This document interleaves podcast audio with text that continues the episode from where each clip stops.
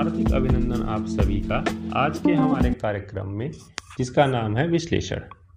मैं आपका वक्ता सर्वेश, और आज का हमारा विषय भारतीय अर्थव्यवस्था का एक ज्वलंत मुद्दा है।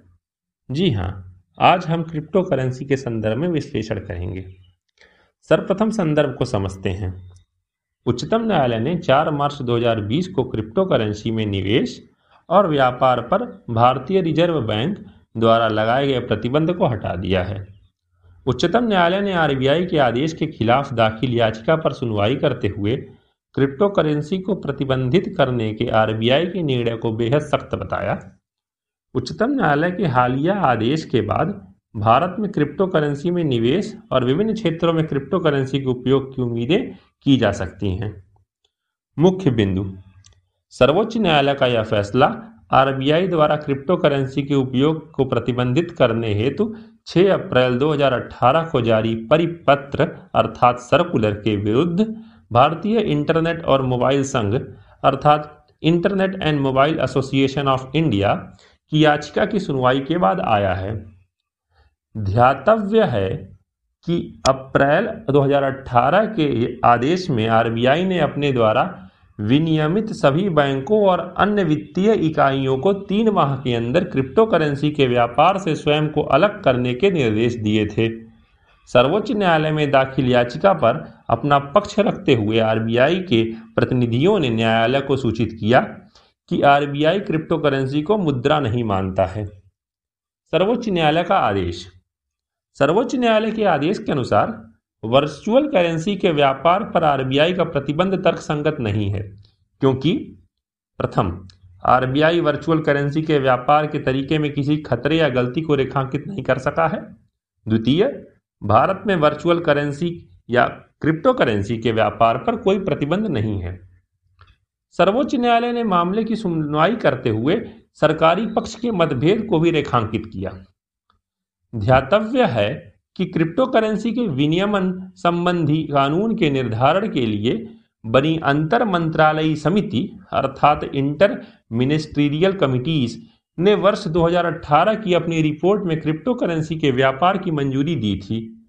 परंतु वर्ष 2019 में इस समिति ने निजी क्षेत्र द्वारा जारी क्रिप्टो करेंसी पर पूर्ण प्रतिबंध का सुझाव दिया था। क्रिप्टो करेंसी पर केंद्र सरकार की राय। 16 जुलाई 2019 को संसद में क्रिप्टो करेंसी के संदर्भ में एक प्रश्न का उत्तर देते हुए केंद्रीय वित्त राज्य मंत्री ने बताया कि देश में क्रिप्टो करेंसी पर कोई प्रतिबंध नहीं है। केंद्रीय वित्त राज्य मंत्री के अनुसार क्रिप्टो करेंसी संबंधी मामलों के लिए देश में कोई विशेष कानून नहीं है, बल्कि ऐसे मामलों में आरबीआई, प्रवर्तन निदेशालय और आयकर विभाग के मौजूदा कानूनों के तहत कार्रवाई होगी। क्रिप्टो करेंसी संबंधी मामलों में पुलिस आईपीसी की धाराओं के तहत कार्रवाई कर सकती है। क्रिप्टो करेंसी पर अंतर मंत्रालयी समिति के सुझाव। क्रिप्टो करेंसी से जुड़ी व्यापारिक गतिविधियों में वृद्धि को देखते हुए इसके विनियमन के लिए नवंबर 2017 में एक अंतर मंत्रालयी समिति का गठन किया गया। समिति के सुझावों के आधार पर जुलाई 2019 में वित्त मंत्रालय द्वारा क्रिप्टो करेंसी प्रतिबंध एवं आधिकारिक डिजिटल मुद्रा विनियमन विधेयक, अर्थात draft banning of crypto currency and regulation of official digital currency bill 2019 का मसौदा प्रस्तुत किया गया। इस मसौदे के अनुसार, देश में प्राइवेट सेक्टर अर्थात निजी क्षेत्र द्वारा जारी सभी प्रकार की क्रिप्टो करेंसी का व्यापार प्रतिबंधित होगा। मसौदे के अनुसार, देश में क्रिप्टो करेंसी का व्यापार करने पर 10 वर्ष तक की सजा और जुर्माना हो सकता है। आर्थिक दंड के रूप में अपराधी द्वारा अर्जित लाभ या वित्तीय गड़बड़ी से हुई क्षति का तीन गुना जुर्माना लगाया जा सकता है। हालाँकि समिति ने क्रिप्टो करेंसी में शामिल तकनीकी के महत्व को रेखांकित करते हुए आरबीआई को भविष्य में अपनी डिजिटल करेंसी जारी करने का सुझाव दिया था। वर्तमान भूमिका को समझने के पश्चात हमें क्रिप्टो करेंसी क्या है यह समझना होगा। क्रिप्टो करेंसी एक प्रकार की डिजिटल करेंसी मुद्रा है, जिसमें लेन देन संबंधी सभी जानकारियों को कूटबद्ध अर्थात इनक्रिप्ट तरीके से विकेंद्रित डेटाबेस अर्थात डिसेंट्रलाइज्ड डेटाबेस में सुरक्षित रखा जाता है।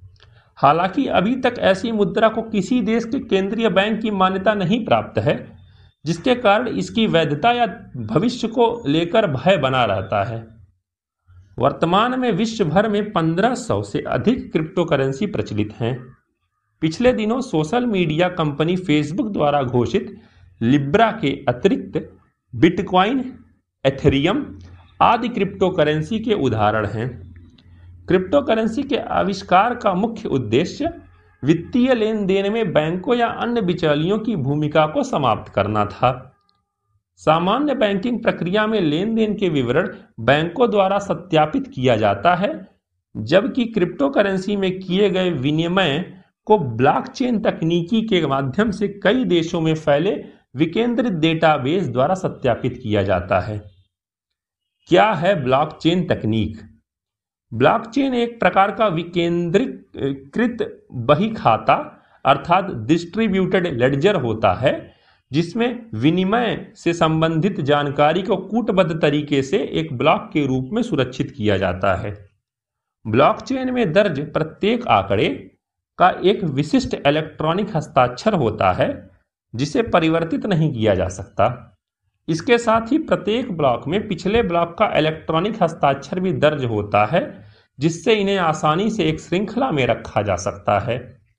ब्लॉकचेन में एक बार किसी भी लेन देन के दर्ज होने पर इसे न तो वहाँ से हटाया जा सकता है और न ही इससे संशोधन किया जा सकता है।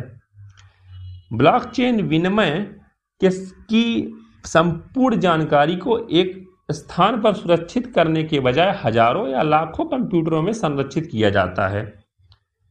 किसी भी नए लेन देन को डेटाबेस से जुड़े सभी कंप्यूटरों ब्लॉकचेन तकनीक में इन्हें नोट्स के नाम से जाना जाता है, द्वारा सत्यापित किया जाता है।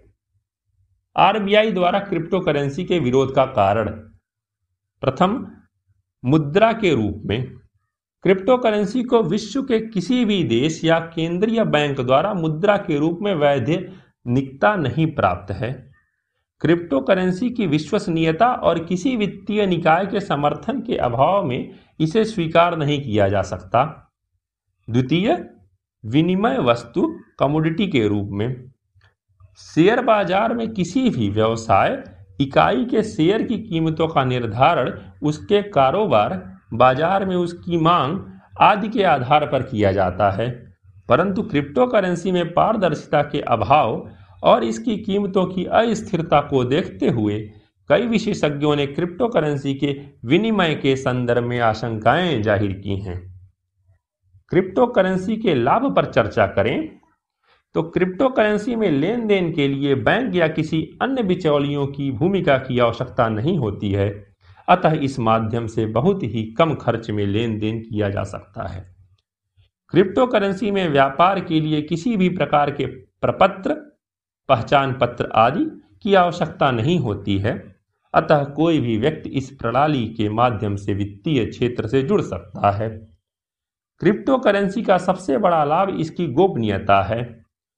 किसी प्रपत्र की अनिवार्यता के अभाव में लेन देन के दौरान लोगों की निजी जानकारी सुरक्षित रहती है। क्रिप्टो करेंसी का उपयोग बिना कोई अतिरिक्त शुल्क दिए विश्व में किसी भी देश में किया जा सकता है।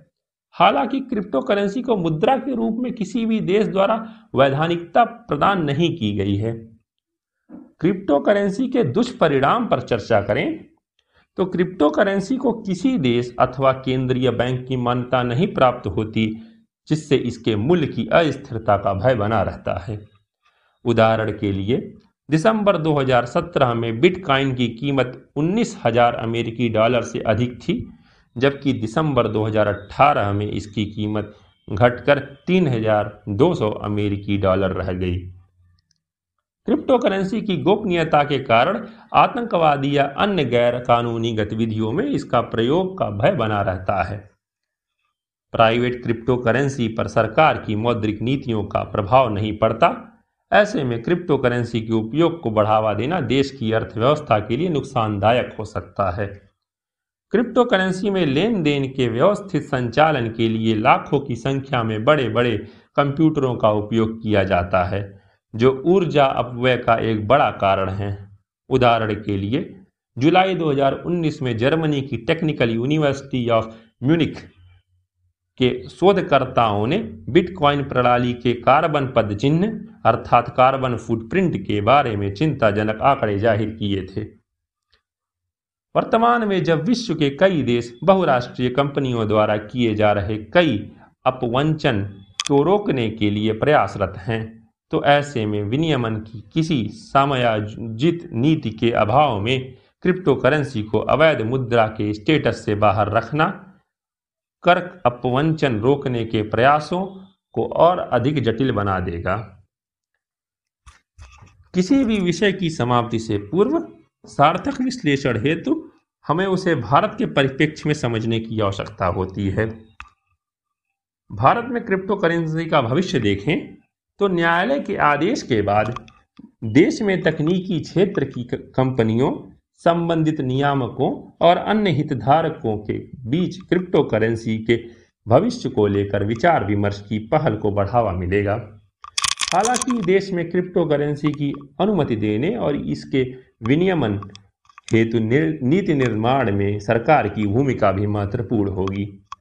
ध्यातव्य है कि जुलाई 2019 में प्रस्तुत क्रिप्टो करेंसी प्रतिबंध एवं आधिकारिक डिजिटल मुद्रा विनियमन विधेयक 2019 के मसौदे में सरकार ने क्रिप्टो करेंसी पर पूर्ण प्रतिबंध की मांग की थी।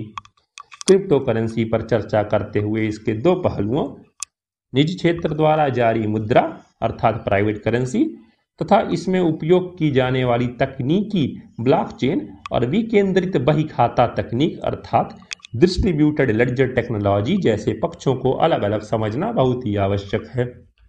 क्रिप्टो करेंसी के अध्ययन के लिए गठित समिति ने जहाँ किसी प्राइवेट करेंसी का विरोध किया है, वहीं समिति ने आरबीआई तथा सरकार को ब्लॉकचेन व डीएलटी के प्रति सकारात्मक रवैये रखने तथा भविष्य में विभिन्न क्षेत्रों में इसके प्रयोग की संभावनाओं को ध्यान में रखते हुए इस क्षेत्र में शोध को बढ़ावा देने की सिफारिश की है। उदाहरण के लिए, दक्षिण भारत के कुछ राज्यों, तेलंगाना, आंध्र प्रदेश, केरल आदि में सरकार के विभिन्न विभागों में सुरक्षित रूप से आंकड़ों को एकत्र एवं संरक्षित रखने के लिए ब्लॉकचेन पर कई प्रयोग किए जा रहे हैं। तथा ब्लॉकचेन में तकनीकी दक्षता को बढ़ावा देने के लिए केरल ब्लॉकचेन अकादमी की स्थापना जैसे प्रयास किए जा रहे हैं। अंततः विषय की समाप्ति से पूर्व हमें निष्कर्ष पर ध्यान देने की आवश्यकता है। यद्यपि क्रिप्टो करेंसी व्यापार, निवेश, तकनीक और अन्य विभिन्न क्षेत्रों में तेज और कम खर्च वाली भविष्य की विनिमय प्रणाली की अवधारणा प्रस्तुत करती है, परंतु वर्तमान में क्रिप्टो करेंसी के संदर्भ में अनेक समस्याओं जैसे गोपनीयता, मूल्य अस्थिरता और इसके विनियमन की नीति का अभाव को देखते हुए देश में किसी निजी मुद्रा अर्थात प्राइवेट करेंसी को अनुमति देना एक बड़ी चुनौती होगी।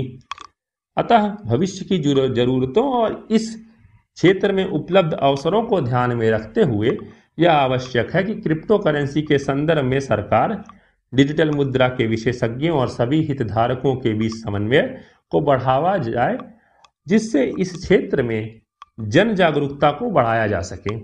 भविष्य ही जरूरतों को देखते हुए क्रिप्टो करेंसी के विनियमन के लिए एक मज़बूत एवं पारदर्शी तंत्र का विकास किया जा सके।